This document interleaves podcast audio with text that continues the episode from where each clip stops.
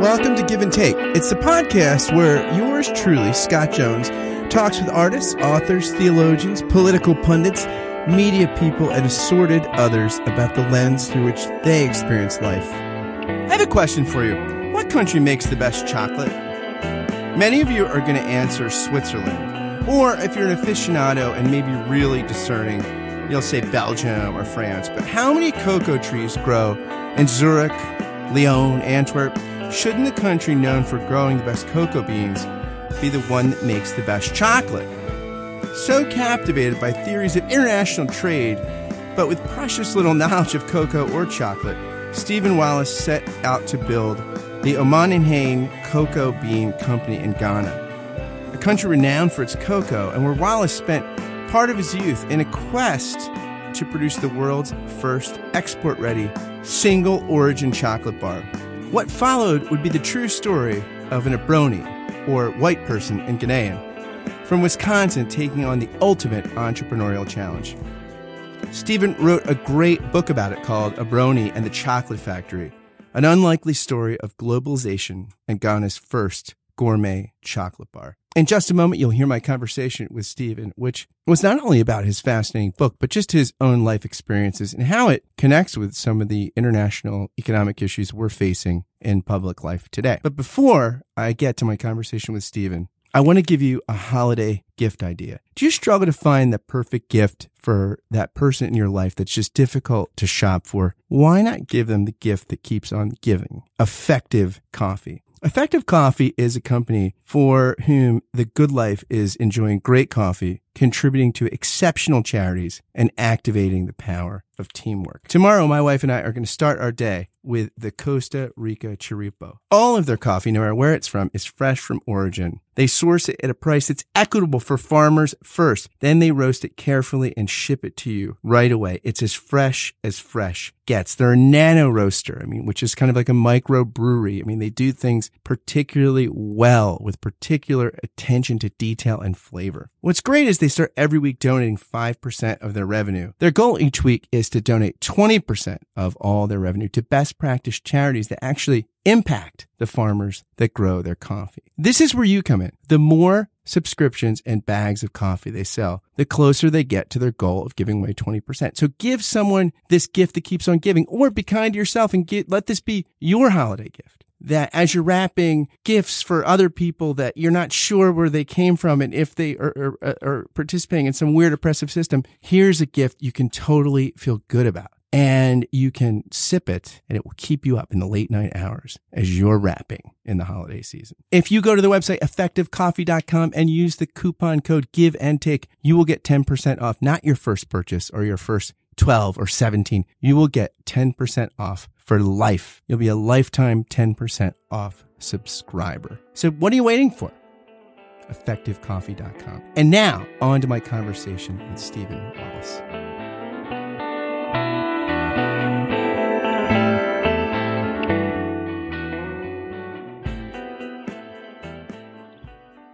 Steve, welcome to the podcast. Thank you very much, Scott.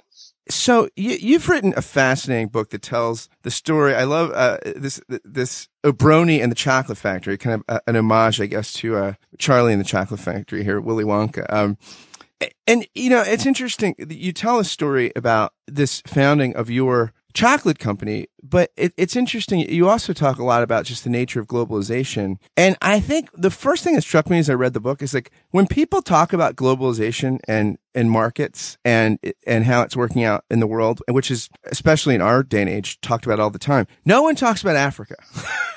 like I feel like that's just never mentioned.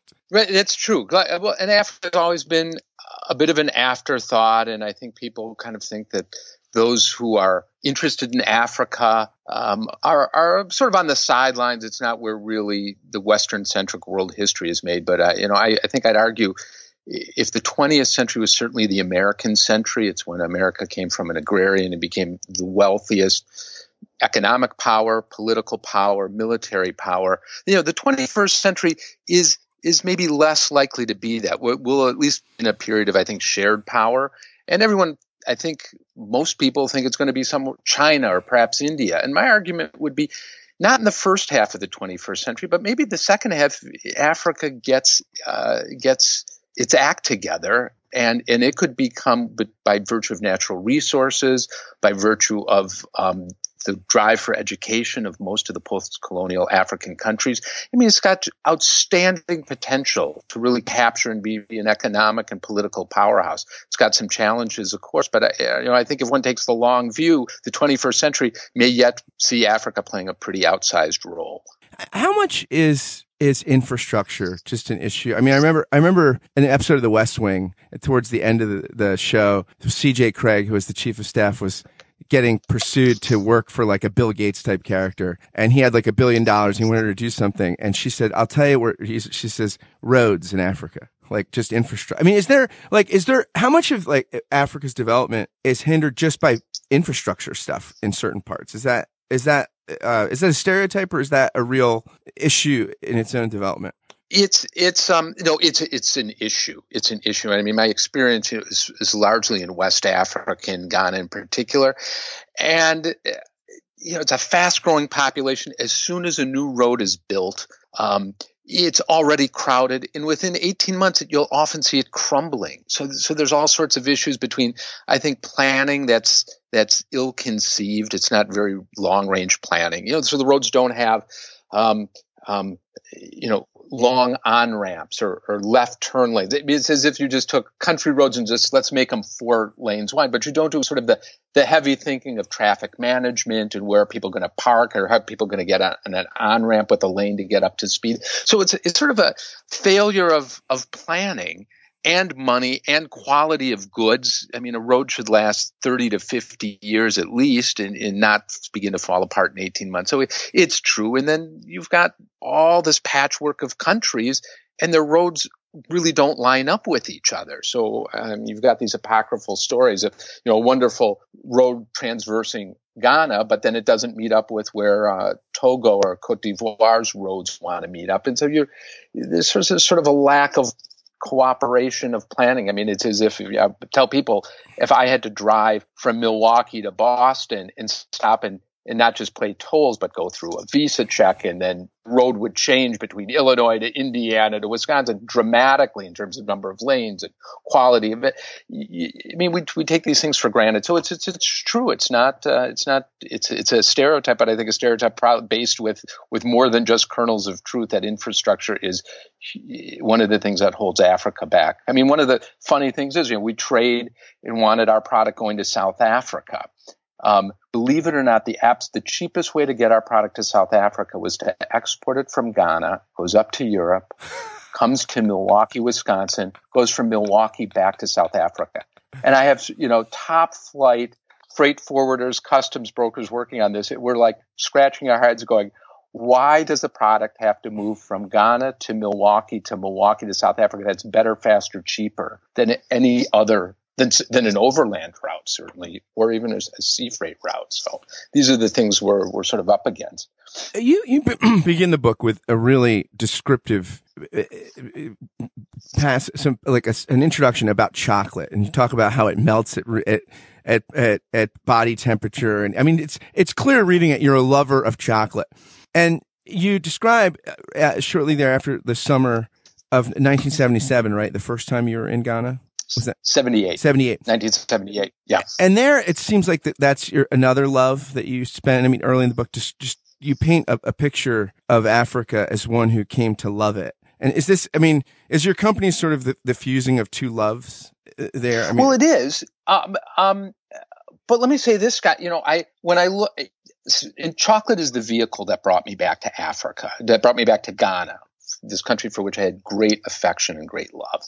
And um, when I looked at coming back to Ghana as, as an adult, you know, with some sort of purpose, what was I going to do? And I thought about joining the foreign service, but there's no guarantee you go to the country you want. And even if you do, you'd go for maybe two or three years of rotation, then you're off someplace. And one of the things I early on realized, even as a teenager, that this churn of, of, of, of diplomats in and out, um, is not how other countries do it. And I didn't, I thought it was hindering success in the, U, uh, the U.S.'s success vis-a-vis other countries in Europe and Asia in our success in Africa, just because about the time you figure out how things work, you're rotated out. So what was I going to do? I had this small business background and thought that was the vehicle. Now Ghana had really four commodities or four doorways to come back. And one was it used to be the Gold Coast. So I could do gold. It, it exports diamonds. Um, those are both cartels. Um, I didn't have the capital or, or, the, the really muscle to compete there. They, they mined bauxite at the time, which, and still do, which is the base metal for, uh, mineral for making aluminum. Again, so that's a multi-billion dollar aluminum smelting play far beyond but they grow this wonderful cocoa and i grew up in a family of people who loved to cook. Uh, was very comfortable in the kitchen. So although you know i grew up eating wonderful food a lot of homemade food cooking i wasn't sort of a, a chocolate fiend that um, so chocolate became the vehicle to get me back to a place I love rather than how to incorporate a lifelong love chocolate um, with a lifelong love of, of Ghana. Uh, but it was a, sort of a happy merging of a what became a professional and, an avocational interest. I mean, I still love to cook. I bake bread. I do all sorts of uh, cooking and enjoy it, but that's avocational. I think the book would have been really different if you went the aluminum route. it would have been a little bit of a different story.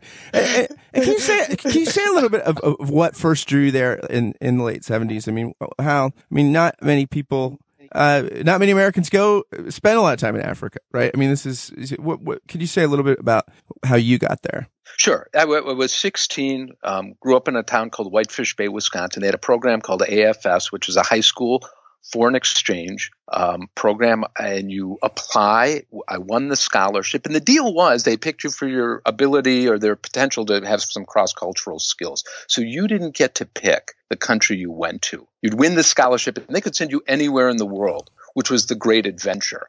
So I was desperate to go to Africa, and, and my dream came true. But if I said, you know, I, I, I must go to Norway, I want to go to Norway, you're likely not to have been picked. So they're trying to get people. And I just luck of the draw. There was I was the only. Um, there were three of us sent that summer, two women and and myself, and uh, so the, just the three of us uh, were sent, and I sort of had this crazy, wonderful summer with this. You know, we had a coup that summer, and this very traditional family, and um, that's that was started the love affair.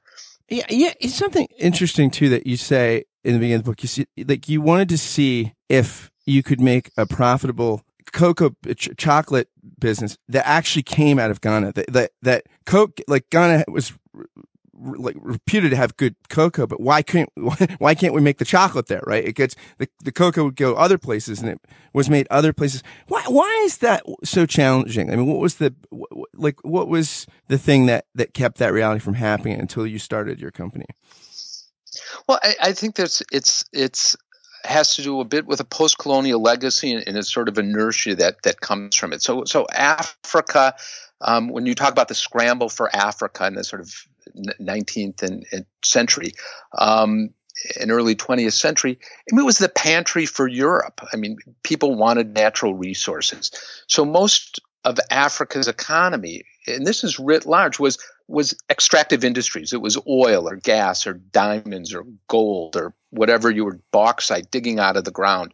And so you were at the, if you look at this as an economist might, as a value chain analysis, Africa was at the very bottom step. It was the first stage industry. So your, your, your coffee bean or your cocoa bean, one bean is worth less than a penny.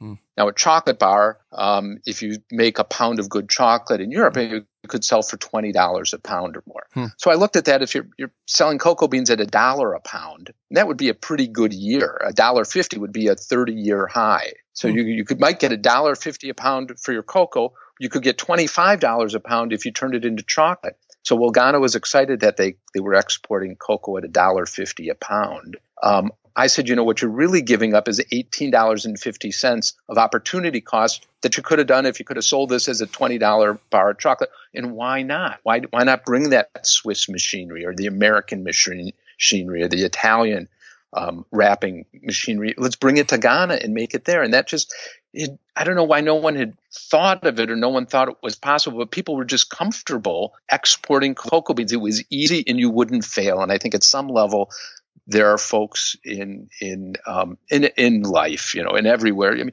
people don't want to fail; they don't want to be embarrassed, especially if you're in government. If you're a minister, you don't want a failure. And what I'm doing was risky, and I soon found out that if we are going to be a success, it would have to be a success shared by many. If it was a failure, it was going to be all my fault, um, and that was fine with me. I think that's a very sort of American. We're all Americans painting with a broad brush, we're more or less comfortable with trying something, and if it doesn't work, we'll remake ourselves. And now other countries don't have quite that freedom to remake yourself after a failure. So that there's a risk adversity that seemed endemic in Africa, at least in Ghana, that that I think prevented them from moving up this cocoa value chain or the gold value chain or the oil value chain. Hey, and you you tell a lot of stories about I mean, uh, uh, dealing with uh, local officials, bureaucracies. And it's funny too. I didn't. Uh, you talk in the book about how, like, basically the OPEC is like nations, you know, it, it, from as wide as Ecuador. I mean, we think of it as a Middle Eastern thing or something stereotypically, but there's nations as far off as that's as right. But like, there's like two like countries, right? In the cocoa, like the cocoa cartel is smaller, right? and, and, and, oh, it's smaller. Well, yeah, it is. I mean, when people, I think think of a cartel and they get scared because it's, it's a, scary word here in the U.S. We think of OPEC as this frightening cartel. Well, it is 12 countries. Altogether, they they control about 34% of the known oil reserves, um, which means almost two thirds of the oil reserves in the world are outside of OPEC. And yet we're scared to death of OPEC. Um, cocoa, it's two countries control two thirds, almost 64, 65% of all the world's cocoa come from Ghana and the Ivory Coast. And, you know, one's a French, former French colony, one's a former British colony. And there's almost, um, not to oversimplify, almost a sibling rivalry, sibling rivalry, who can overproduce, who can be the biggest cocoa grower in the world this year, which plays into the hands of, of, of all the people that process and make cocoa. I mean, if they'd ever behave as a cartel, these two countries, well, the price of cocoa would go up and their cocoa farmers would, would profit even more than they might already do. And what what is sort of I mean, again, you talk about having to deal with government officials. You even have this kind of like, it, it, uh, there's this kind of, you almost have a James Bond sort of nemesis villain in, in this book, even. but what, what do you, do you see, what do you see as unique challenges do, doing something like you did in Africa? Like, if you're other, in other places in the developing world, right? Like, if people are doing entrepreneurial things, what, what are the things unique to a context like Ghana that's just really different than other places in the developing world where people maybe from the West are trying to do entrepreneurial things? Um, you know, and I don't know if I, can speak with so many other developing worlds, but I mean, I just think there were so many things that struck me as sort of just diff, different and interesting. I mean, for one thing, you know, I think that you know Americans we say we love free enterprise, um, but I think if you look at how most of us behave, we secretly want to behave like monopolists. And you look at all the big companies trying to merge. We talk a good thing about competition, and yet everyone wants to get as big and behave like a monopolist as they can. Um, and you know, in Ghana, it's kind of I, I find it's the opposite. Ghanaians hate monopolists, and they wouldn't want to be one even if they could. I mean, the idea of it is sort of a notion of selfishness that in a culture of extended families is is a, is is uncomfortable. Um, and the funny thing, as much as Ghanaians purport to hate monopolies, most of them work for a monopoly. I mean, when I started this company, 85% of them worked for the government, which is the ultimate monopoly. So it's a very um, you know, there were all these little cultural nuances that, and that might be the case in many post-colonial emerging democracies in a place like Africa. So I think these nuances of how fast you can move and the dealing with folks, I mean, uh, the sheer fact that 85% of the people work for the government when I started meant that was their job. Then if you're asking someone in a ministry to endorse a project that's new, that might fail, and if it fails and they lose their job, where are they going to go? 85% of the jobs are in government. So it, it, was sort of, I suppose, naive for me to come in and expect people to be as enthusiastic about my little precious idea um, coming from abroad, from a guy who'd never sold a chocolate bar, even as a Cub Scout in his entire life. You know, I've sort of put myself in their shoes and say, you know, who is this kid, you know, with his fancy little report and all his quantitative information? You know, he has no idea how things work. And yet, since I'd grown up there you know, this traditional family when I was 16 years old, I did have some idea. And I think that gave me the persistence to say, all right, I'm not going to give up on you. You know, where I think many, many US companies say if they were venture capital funded, you know, if you don't make your numbers in five years or six years, there's a remorseless exit strategy. You know, you're fired, they pull out, they go on to the next deal. I knew that in these sorts of environments, it was going to be a 10 year, 15 year investment of time, talent, and treasure to get some success. If I was going to get any success at all, it just things move slowly and people don't embrace new ideas that might publicly fail. You know, it's interesting too. You talk a lot about globalization in the book, and right now, it seems like we're in this political moment, and but you have a populism that's in both parties, right? That are that seems to be moving away from, uh, or at least cynical about, uh, the, you know, the bad deals, like these, you know, the, these international um, trade agreements and things. And, and you, you, I mean, you rightly, I think, hold up your company as as at least a sunnier side of globalization. I mean, how do you, what do you think um, Americans are miss about the discussion? Because I, feel like it's it's kind of reflexive and are and it, what kind of nuances on the globalization question are missing from the conversation? You think? Um, probably all the nuances is the short answer. Um, you know, we use this schoolboy rhetoric. You know, this, you're a winner, we're a winner and a loser. There's a winner and a loser, and this kind of I, I just call it a schoolboy vocabulary for something that is very nuanced. And and you know, I talk a little in the book. I go back. Globalism used to be a good word. I mean, mm-hmm. if you think about the Marshall Plan after World War II, where the U.S. rebuilt Europe, um, to use today's nomenclature, that would be deficit spending writ large. And that was considered a great thing. Mm-hmm. In international trade with our European former enemies, was considered the best antidote to militarism and expansionism and fascism. And so globalism was a good thing. And for about 50 or 55 years, nobody questioned what a great idea it was. By the Seattle protests in 1999, if you recall, all of a sudden, globalism had become a dirty word. It was yeah. this sort of shorthand for an economic exploitation of cheap labor. And where do companies go to find the cheapest labor?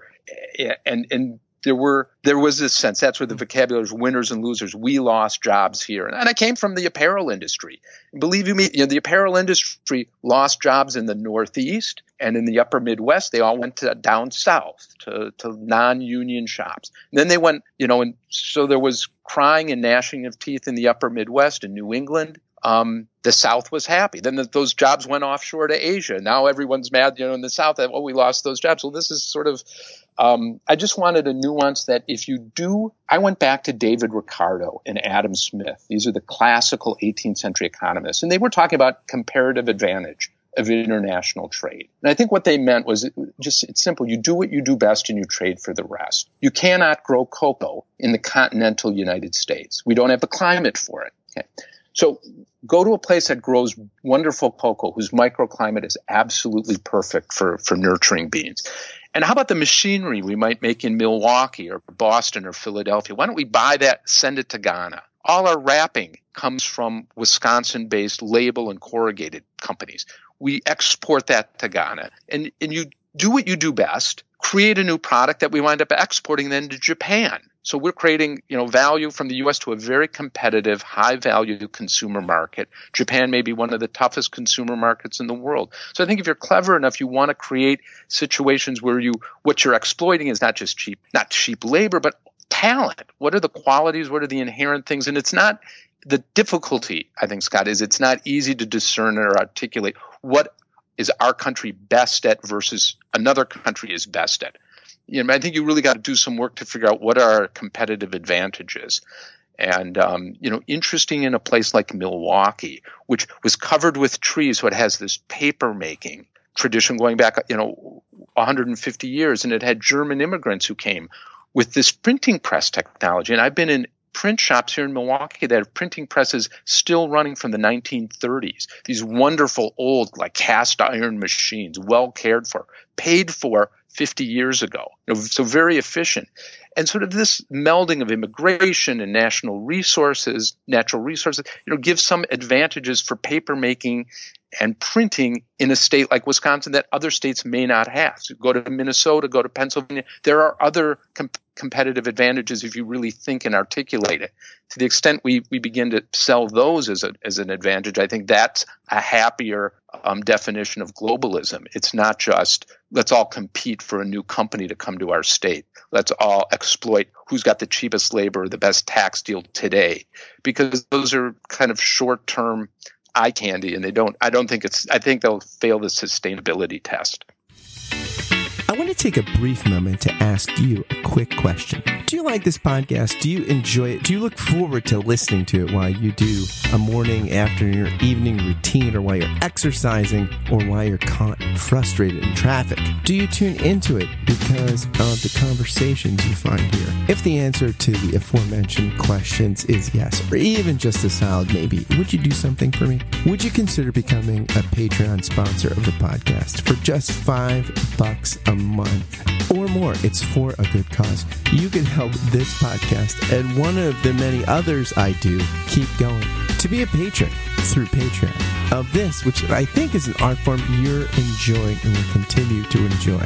Again, any contribution is welcome, but for five bucks a month, you will get a shout out on the thank you roll call, which begins right now. Thank you, David and Winter Babico, Michael Butera, Peter Stegenwald, Samantha Blythe, Sari Graham, Jordan and Danny Morseberger, Josh Redder, Ellis Brazil, David Zoll, Jonathan Butrin, Ben DeHart, Charlotte Donlin, Stephen Rowe, Andrew Stravitz, Jim Kress, and Liam O'Brien. If you want to join these patrons through Patreon, just go to patreon.com forward slash Scott Kent Jones. Thanks again for listening, and now back to the show. So uh, it's interesting because it almost sounds like saying we don't want to bring all the jobs back. The sense of like some jobs, some things we we want here and some things we don't. We like that. There's kind of a mythology, right? That and again, it, this is bipartisan.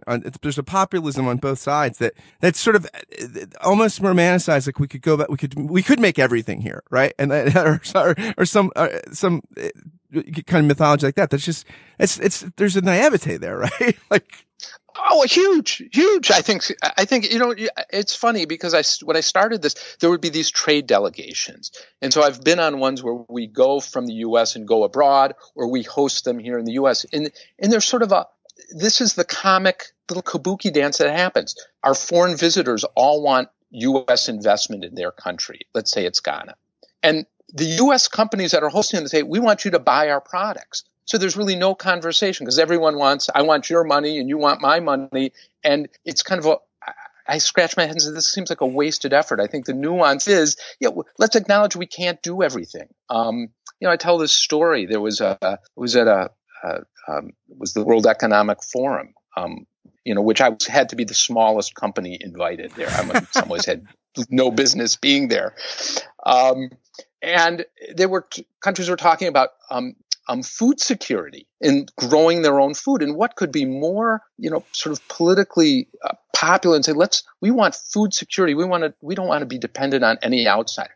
And so you have these countries subsidizing, you know, they don't have water, so they have to do these irrigation things and they're diverting streams and they're like unsustainable, heavily subsidized to grow crops that don't naturally grow in their country. So, um, and I said, well, say you, you didn't, you define food security differently. Not that you grow every crop. You have to grow a vegetable, meat, a protein, a carbohydrate, but you figured out what you can do well. Say you make great chocolate and your chocolate's so wonderful. You could sell it at such a premium abroad that your treasury was overflowing with money and you could buy your rice from a country that grows rice naturally and you bring it in cheaper than you could grow it in house. I mean, that's an economist would say that's a better end game and that's a more rational allocation of resources. But I think we get caught up in you know what we fail the nuance that's missing. And I, you asked about the nuance is, is short term long term in the short term there's dislocations. And i think we have to be generous enough and kind enough to help people through those dislocations. But you know the wealth of a nation is built on on commerce and trade. And and and so how do you take care of people that are in the short term inconvenienced or, or are undone economically? So the rest of the boat can still sail in the direction it really ought to be sailing. So that's kind of the nuance that i think gets missed um, because people got to get reelected every two years or six years, and you have constituents who are in your your district that are going to lose a job, and so you, you you can't be naive to that either. Uh, there was a piece in the, I think in the New Yorker or something about Rex Tillerson and Terry Gross on Fresh Air interviewed the author, and he was saying that one of the things that concerns him is that that this the the State Department has all these officials all over the world that that he said, you know, whether it's fishing embargoes or trade this or these kinds of, there's all sorts of um, interactions these career diplomats have uh, that are really important and that, that our global economy, you know, and, and the, and the market is, is really facilitated through a lot of these relationships and know-how people on the ground and was worried that in this sort of scaling down of the size that that's going to like have an impact uh, on businesses on commerce. Is that is there is there a merit to that? I mean is your experience um, that we i mean i wonder how you see the state american of state, state department impacting entrepreneurial stuff if, if you're on the ground in another country um, well, well, first, and I think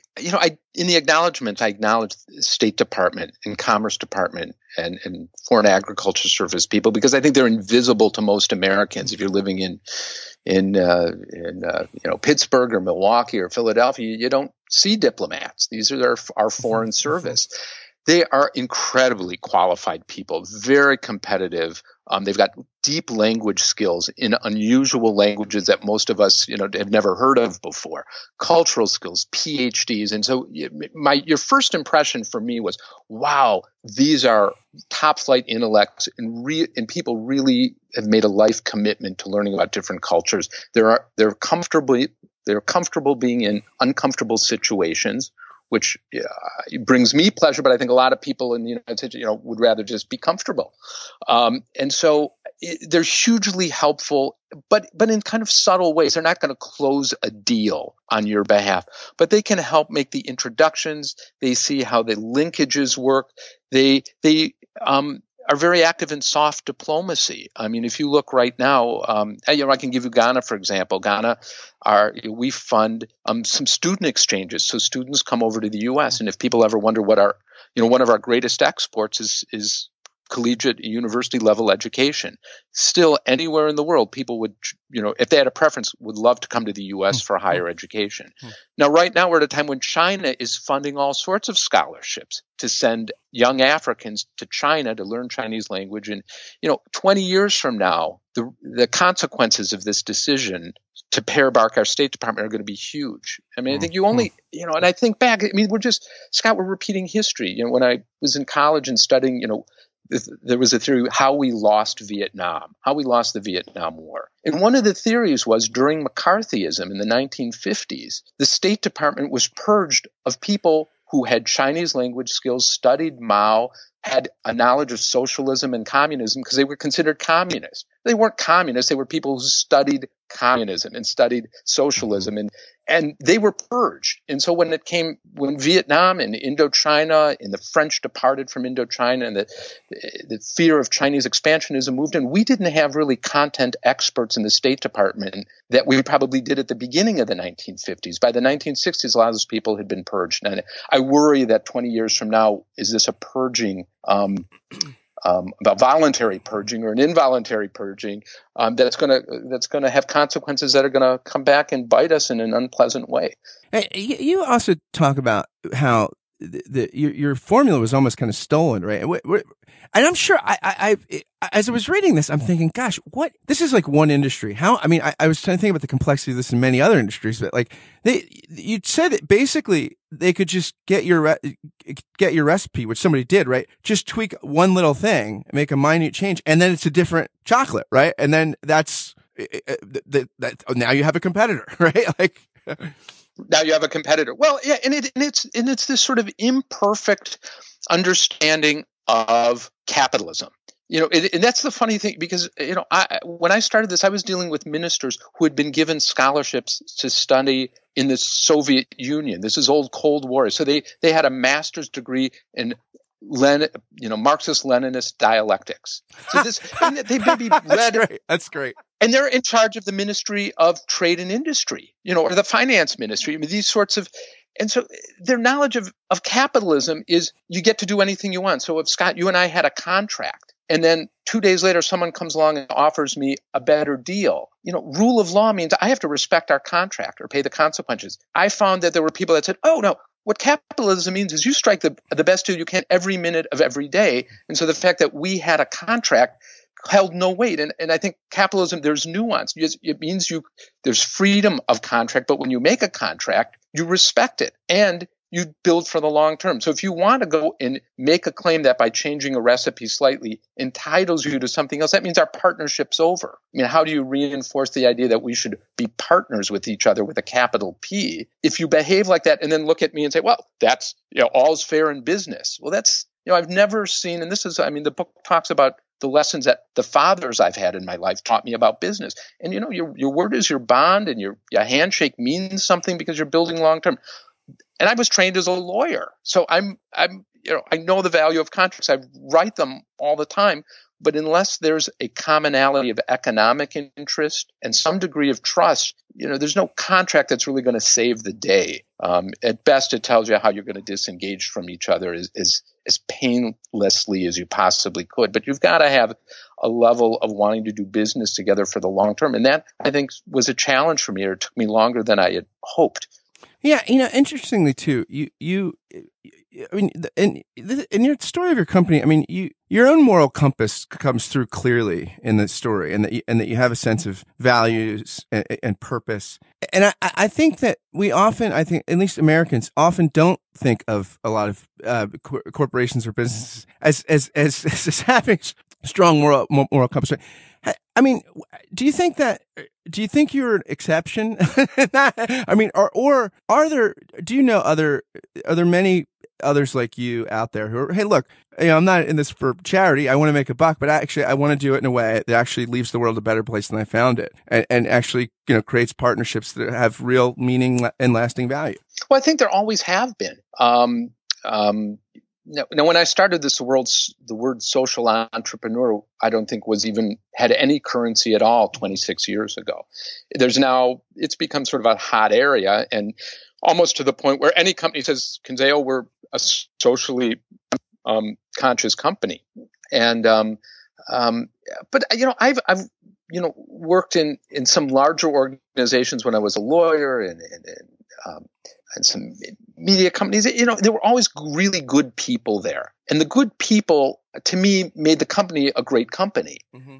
Um, and and I don't think you're really successful at things unless you really love what you're doing. If it's always just about the money, um, the minute it gets tough or the, there's a better way to make money across the street, you kind of go there. And some of these, you know, I'm always intrigued by how business can be a solution to these large intractable problems. And, uh, you know, Kofi Annan had this uh, global compact movement where he was reaching out to companies to try to solve problems because I think he looked around the United Nations and said we have 206 member nations, most of whom are too poor to even you know sustain their embassy in New York. And if you look at sort of the 50 largest, you know, the 100 largest economies in the world, 50 of them roughly are corporations. They're not even countries. So ExxonMobil is larger or about the same size as maybe the economy of Turkey or Sweden, for example. So, you know, I think there's a sense in which companies and corporations can be a force of good in the world.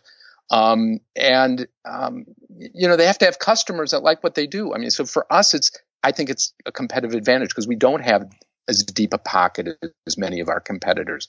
So how we do things, um, to the extent we there are people that it resonates with, you know, they, it, it, benefits us. And and as I said, you know, when I define sustainability, it has to be enough profit so we can we can be here today, tomorrow, and ten years from now. We can pay farmers what they want for the beans. We can pay workers in Ghana what um, you know, gives them the means to live a good and happy life, and we can pay our suppliers here in the United States, and um, you know, then it's happy. That's that's the satisfaction of running a business. And so part of the book is what it's like to run a slow business in a fast company world. I mean, we're all we're all so impressed with with creating billion dollar evaluations out of the ether, and I just wanted to articulate that maybe for many of us, the businesses we start will be you know our life's work and there's many satisfactions from from taking a long hard dive into these intractable problems and coming up with some small solutions along the way yeah and you've been you, the, your company's 20 years old right uh 26 26 years we're old. almost going to be 27 in february yeah. 27 so i mean most b- business ventures that you know, more go under than than stay afloat, right? And in that, you talk about a lot of the challenges eh, eh, in the book that you know, it's, it's, you know, some of the setbacks. And what what what was the moment where you you thought, okay, this isn't going to work, and the dream's going to die, and I I got to live, I got to brace for the fact that the dream's going to die. What was the worst kind of time? Um, um, I never thought it would die uh, which is which is sort of the naivete of of youth or or inexperience or a combination of all of them. Um, but I mean, there were times, you know, and I talk about it in the book. Within the first six months of the founding of the company, the first, you know, we we were sued um, by a company that had revenues of in the tens of millions of dollars, a European company we um, there was a divestiture that was being orchestrated and driven hard by the World Bank that would have disrupted our supply chain and our production capacity it would have put us out of business. And we had at the same time the US government using you know my tax dollars and your tax dollars to fund consultants to look at how to the feasibility of making gourmet chocolate in Africa which is something I had funded privately and was already doing. So all within 6 months I had these three bullets kind of coming right at me these three um you know um, um, torpedoes in the water and I could see the trails coming at me and I said well you know if I just hold my breath and dive underwater for about 10 feet. You know, they'll pass over my head. And then we see, you know, what sharks are circling me. And, you know, you just took one thing at a time. But it almost, when it became comic, you're sort of, I don't know, you're a little, you, you get buoyant. I don't know what the other word is, but, I, uh, you know, it's a combination of, of stubbornness and, and naivete and and there was a joy in working in Ghana I, and I, I was I was ready to face the fact that if it did end I'd given it everything I can. And I think you wake up every day and you say, if this ends, so be it. You know, I'll go on to the next thing and, and make my peace with it. Um, and so I never wanted to get the point. And I saw this with some people doing business in Africa. They quickly get angry. They get angry at their African partners. It was, I never wanted that. I love the place too much. You know, if it, if I got frustrated because of my own temper or temperament, it's time to get out. Just go there as a tourist. Spend your vacation dollars. Go to restaurants, stay at a hotel, go on to it. Get your Africa fix that way. But I never wanted to get to the point where it made me angry at doing business in Africa. And I and I'm not. I mean, it's a great it's a challenge. And I think like anything that brings you pleasure in life, it's the challenges that you wake up and say, "Oh, am I glad I did it?" Um, and and I remain that way to this day, very optimistic and uh, with a smile on my face most of the time. It's really interesting today, like in our public life, we, we talk a lot about regulation, deregulation, and, and, and you know, we, are getting rid of regulations and things grow and you get rid of it. I mean, what, as somebody who's built a successful international business, like what, what is your relationship to regulation? Like, how do you see it as eh, eh, when eh, what what what when is it sensible? When is it excessive? I mean do you like do you do you spend time thinking about that stuff given a lot of time thinking about given that, that that's such an active part of our debate in public life right now right? It is. It is. And and, and i gotta tell you that um, let me tell you an anecdote. So i was talking at you know it is a small pond um, when I talk about this sort of the business community doing business in Ghana. So you find myself, this our little chocolate company. I, am at a luncheon with a huge oil company, and one of the largest oil reserves in the world is now being processed offshore in Ghana. So a huge billion dollar oil company. And the CEO and I were chatting, and he was telling the story of how they had they called it a burp, and that's it's it's offshore oil and it's undersea, and if a little bit of oil or sand encrusted oil comes up through the pipe. They call it a burp, and it's maybe 50 or 100 gallons comes to the surface. So that was new in the relationship with the government of Ghana. And the oil company said, well, well, in the U.S., if this happened in the Gulf of Mexico, you'd report it, you'd clean it up. There'd maybe be a 10 or 20 or $30,000 fine. So they went to Ghana and they said, you know, we had this burp, we cleaned it up. It's all you know, this is what happens. And Ghana came back and, and said $29 million fine. They just pulled it out of the air. Wow. And I'm laughing. And I said, let me get this straight. You're an oil company executive who's wishing they had better environmental regulation in Ghana. So it wasn't just a minister making things up at the spur of the moment. You know, then, then you couldn't make up these numbers. And he said, you're absolutely right. So I, I mean, one of the, Ghana is, um, you know, I tell people in the U.S., you believe me, you me, you want regulation. You want a rule of law that works. And the, the key, I think, as you said, what's the right level? But but a rule with no regulations is anarchy and it's you won't get investment and you'll wind up with corruption and i think you know there's a level of rulemaking that is absolutely crucial in the, in the you know the tough thing is it's it's not it's not black or white and it's not binary it's not no regulation or too all you know heavily regulated there's a, there's a level of regulation we've got to find that works to, to balance competing interests and spur investment. And when it does work, um, you know, American capital markets are the most efficient in the world because we do have an SEC that regulates. You go to other countries and there's interlocking directorates and it's murky and there's no transparency. Well.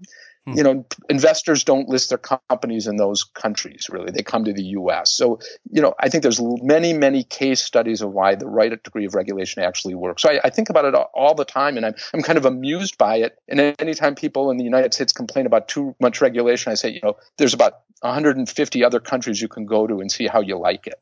You know, you're, you're going to come back here and say, not so bad.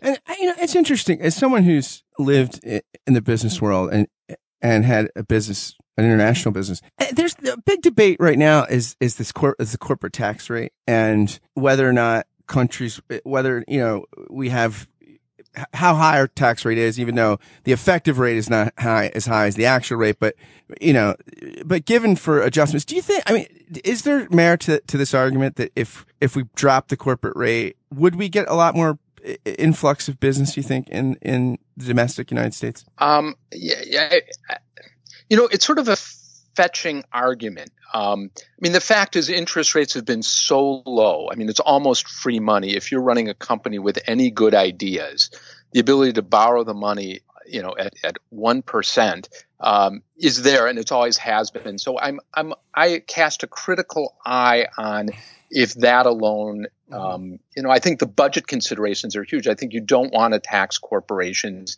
you know, as a as a general policy, but they impose social costs. Um, so you know, we've got to cover the cost if if some company pollutes. Um, you know, there's reasons.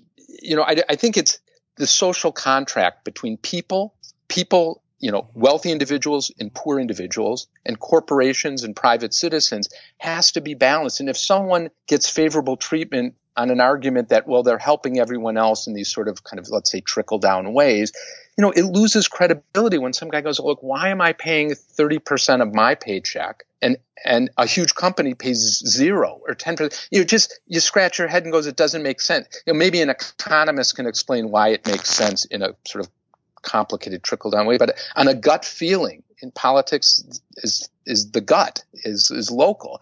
You're going to have to keep that social contract so people buy in and want to pay taxes. I think you don't want a situation like Greece or some European countries where 90% of people don't pay taxes. I mean, the wonder of our system is if taxes are reasonable, um, um, you know, I think people pay. You know, when I was a kid in Milwaukee, we had you know, this, these German roots, this sort of Teutonic fascination with cleanliness and sanitation. And the garbage men would go in your backyard to get your garbage can. They'd take it from your backyard, take it to the garbage cart, and then put it back. You didn't have to like take your garbage out to the curb. And we were highly taxed in the city of Milwaukee. But, you know, I always believed that if people got high services for their high taxes, nobody complained. It's only when you're paying high taxes and you're going, what am I getting in return for this? That people say it doesn't seem right. And so I think yeah. this whole situation is, uh, um, you know, again, far more nuanced. And, uh, you know, I have to say I was a, I was a tax lawyer 1986, the last time there was major tax reform. And uh, I was in charge of something called the gas guzzler tax. And as the youngest, most inexperienced attorney, what you do at a tax law, firm. they give you one section of the tax code. You sort of become expert at it. We had a client. Um, and so here's how it worked. And it was my introduction into this day how crazy the tax code is. So it makes perfect sense. A gas guzzler tax. If you have a, a luxury automobile that gets lousy mileage, you pay a surtax perfect sense. But the way that it worked, that if you had a limousine and you chopped, you chopped, let's say, a Maserati in half or a Rolls Royce in half and turned it into a stretch limo, the stretch limo had an exemption from the tax. So you could take a Maserati with a lousy tax mileage, cut it in half, make it a stretch Maserati limousine, then you would escape the gas guzzler tax. So the tax law, now multiply that by, you know, 10,000 different tax laws. That's the degree of complexity. So I don't think you can say lower corporate tax. I mean, with lower this rate, raise that rate. Within it, the number of exceptions is bewildering. And at the end of the day, on the gas guzzler tax, there was almost no one who paid it. It was a handful of foreign companies. All the big U.S. manufacturers found exemptions for it. So, you know, I think we have to be careful, but the disconnect between what's get advertised as a tax reform and what's really happening behind the scenes. I learned that at a very young age. What do you think is the thing that Americans, most Americans don't know about West Africa that they should, you know, to be informed people? Like, what's the, what's the piece of knowledge or, or, or, or misconception that's out there that could, that would be correct and really significant if it were? Um, yeah, well, I, I think there's a, um, um, maybe a stereotype of this corruption coming out of West Africa. There are these internet scams or these email scams. Um, you know, it's they're really based more. They call them the Nigerian scams. Um, and you know, there's I think that the amazing thing to me is the talent of the people in Ghana. So you know, you go to schools. I mean, people that are you know, it's my age. Um, you many of them came from schools that are so modest by comparison to your U.S. school. They're overcrowded they don't have the physical plan. The teaching is by rote. A lot of times, you know, it's very well-meaning teachers. They they're so under-resourced, and yet the Ghanaian graduates that come out of them. First, they're absolutely literate in all of African literature and culture. They know the Western canon. They know Shakespeare, Francis Bacon. I mean, they they're so well read that you're you're just sort of gobsmacked at how educated they are. Mm. And I think mm. that's one of the stereotypes I want to to to dispel is that despite the paucity of the uh, the, the nicety, the physical plant, and the laboratories, the school libraries and things. You know, people come out of this country very well educated, and when they do get a chance to work in kind of world class situations, they rise to the top often. You know, disproportionately, I think Ghanaians who go abroad uh, punch well above their weight, very very successful, and so I think the human capital of Ghana in particular and West Africa and, and, the whole continent is terrific. It's a young continent. You know, most of the population is under 30. It's not like the US where we have this baby boomer, you know, 65 and older or Japan, which has a negative birth rate. You know, the, Africa is young and growing, and there is this impatience,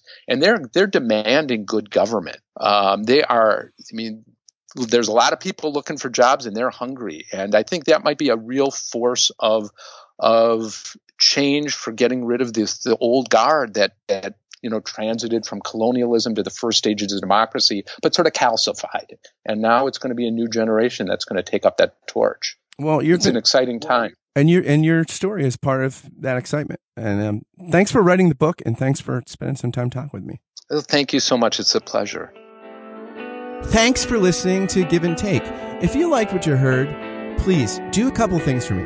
They are so helpful if you do them. Share this interview on social media or via email, or tag someone in a tweet or something and say, hey, this is great.